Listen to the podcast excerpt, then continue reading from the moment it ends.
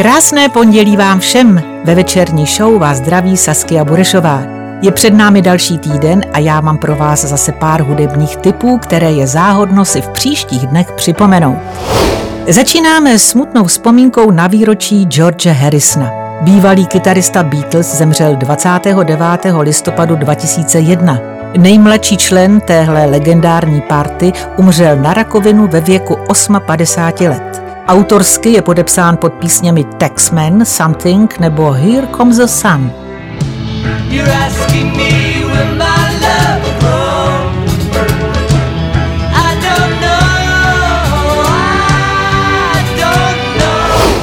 A teď něco pozitivnějšího. Dnes je to 11 let, co britská zpěvačka Adele vydala single Rolling in the Deep, za který následně obdržela Grammy a Billboard Music Award pro nejlepší song roku. Mimochodem Adele před pár dny vydala své čtvrté album a já vám ho můžu jen doporučit, je fakt skvělý.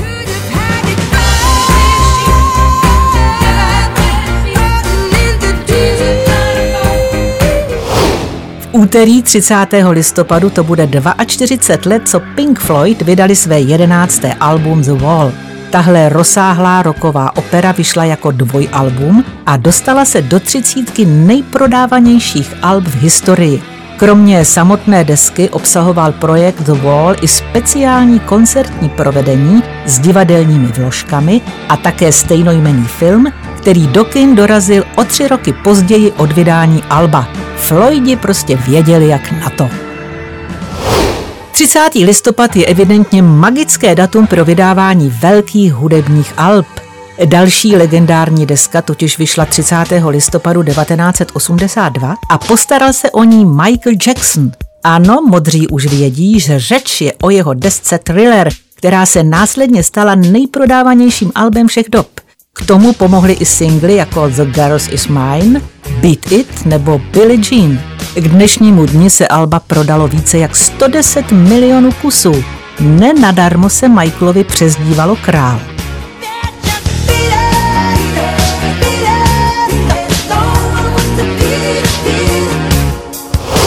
Ve středu 1. prosince to bude už 50 let, co John Lennon a Yoko Ono vydali svůj slavný protest song Happy Christmas, War is Over.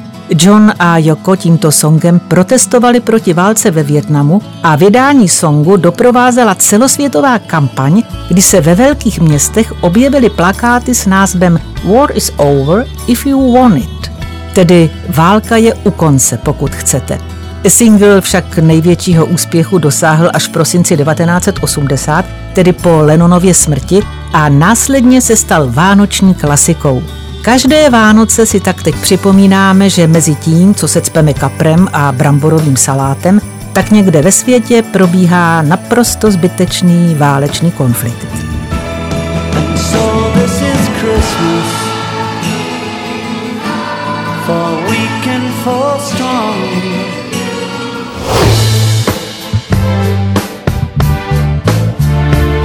Ve čtvrtek bude 2. prosince, což je den, kdy se speciální pocty dočkala skupina Led Zeppelin.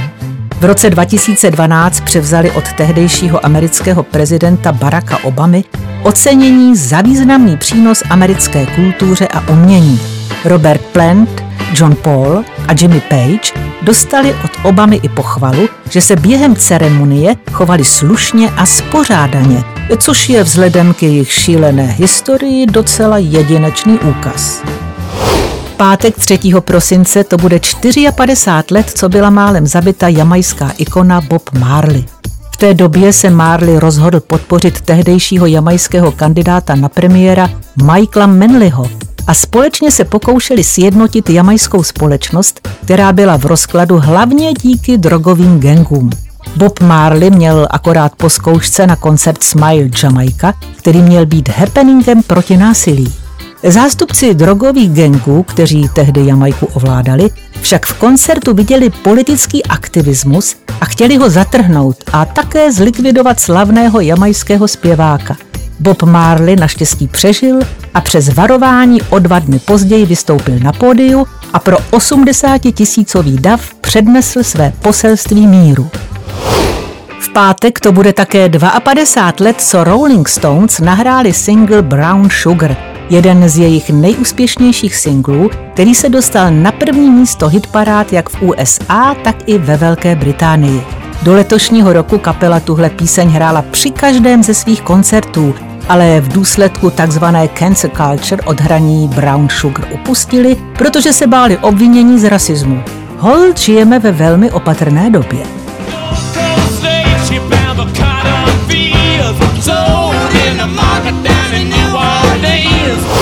V sobotu 4.